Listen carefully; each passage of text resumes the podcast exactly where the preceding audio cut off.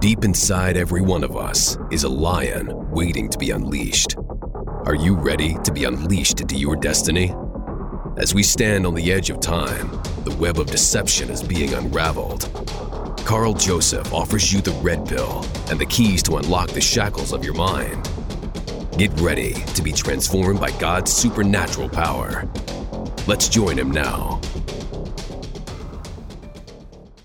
Islam today claims 2.2 billion followers, which represents about a third of the Earth's population. But one thing is for certain, my friend the God of Islam is not the God of Christianity. Now, the word Islam means surrender or submission to the will of Allah, whom they call God. The term Muslim is related to this word and means one who submits. Islam is intensely monotheistic, and the term they use for God likely came from Al Ilah, which means the God. One of the greatest sayings in the Islamic culture is that all is as God wills it, but nothing could be further from the truth. By saying this, Muslims couch that Allah is on the side of both good and evil, and personal responsibility is largely ignored in their religion. In fact, this belief is a form of fatalism from our Christian worldview. Now, Islam is a hodgepodge of several elements of the Old Testament and Christianity combined, and the Quran discusses Noah, Abraham, Moses, David, Jesus, and others as merely prophets of Allah.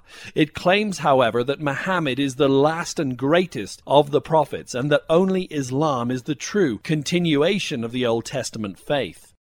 Muhammad was a fascinating character who had dark elements to his nature by all accounts. His real name was Abul Qasim, and he was born in Mecca in 570 AD. Just to clarify, this is almost six centuries after the death of Christ, so Islam is a relatively new religion and fresh on the scene compared to many.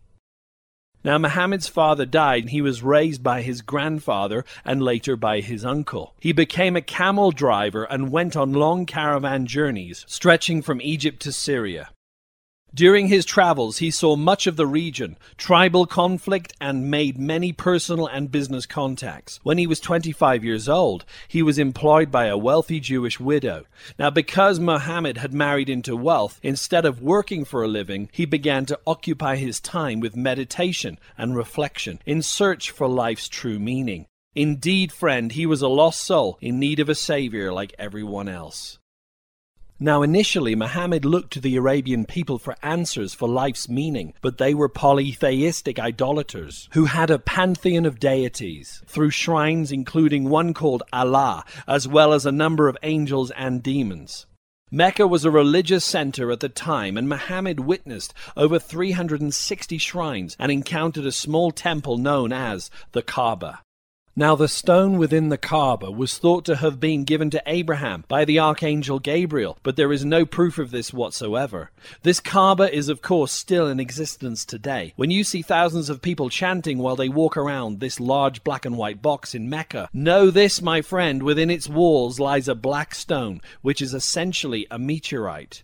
By worshipping this idol of stone, they've exchanged the worship of the Creator for the creation, as Romans chapter 1 warns us against.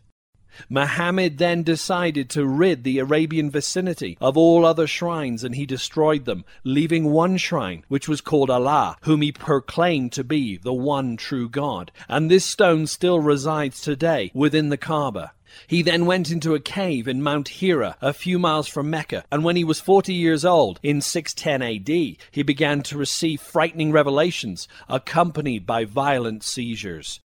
Friend, in Christian terms, we call this demonic possession. And even by his own admission, Muhammad wasn't even sure if these visions were of divine or demonic origin. But it was his wife who eventually convinced him to submit to these revelations, which were supposedly coming from the angel Gabriel. He was told by this supposed angel from God that he was to recite the revelations he received, and his followers would later record them after his death in the Quran, which means recitation.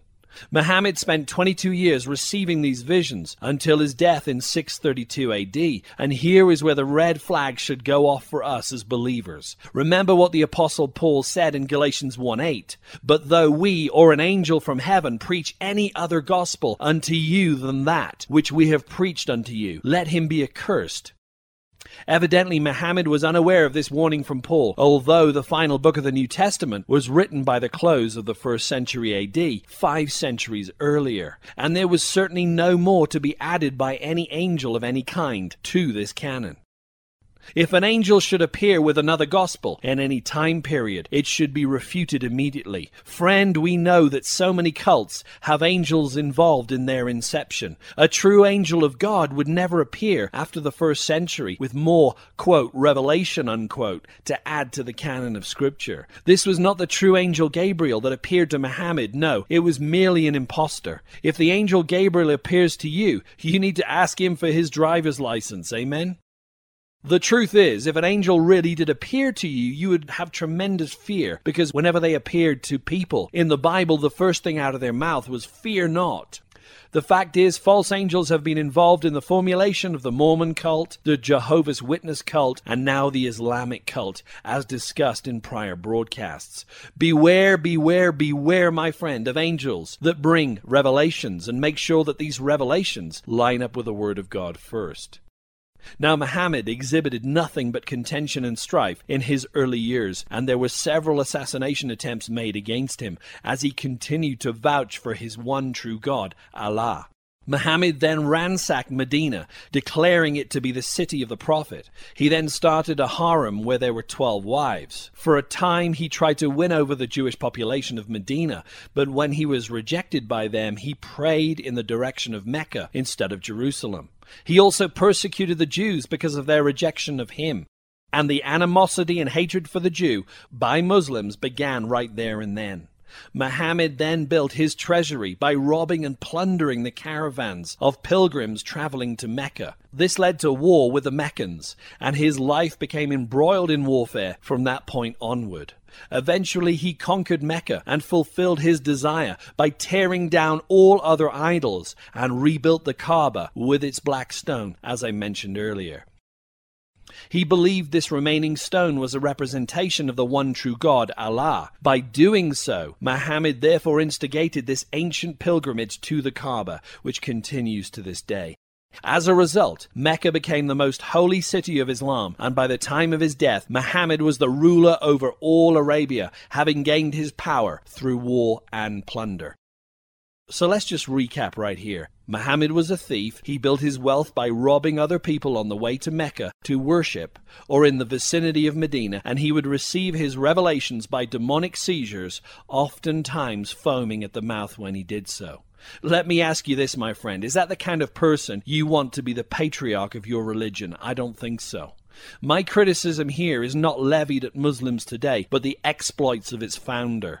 We need to look at the fruit of people's lives in order to verify the source of their bold claims.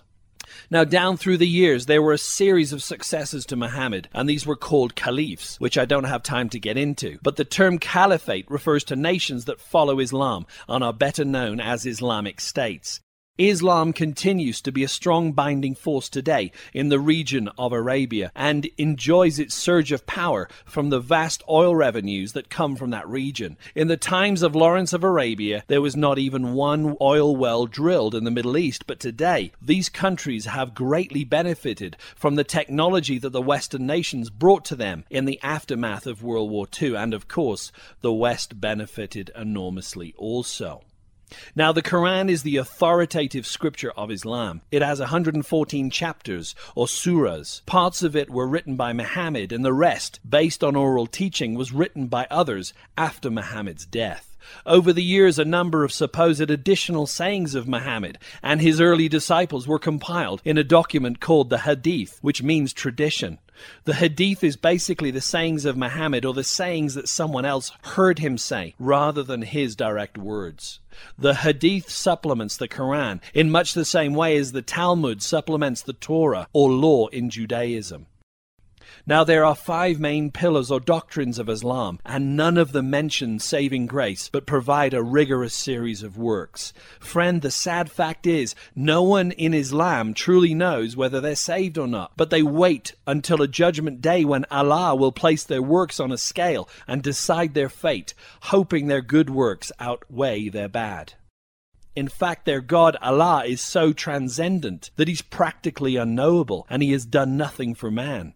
Islam is marked by sectarian differences between Sunni, Shiite, Sufi, and Wahhabi orders. In the majority of cases, the Sunni faction of Islam is the most militant, and the Shiite faction is arguably more peaceful, looking toward the return of the Mahdi.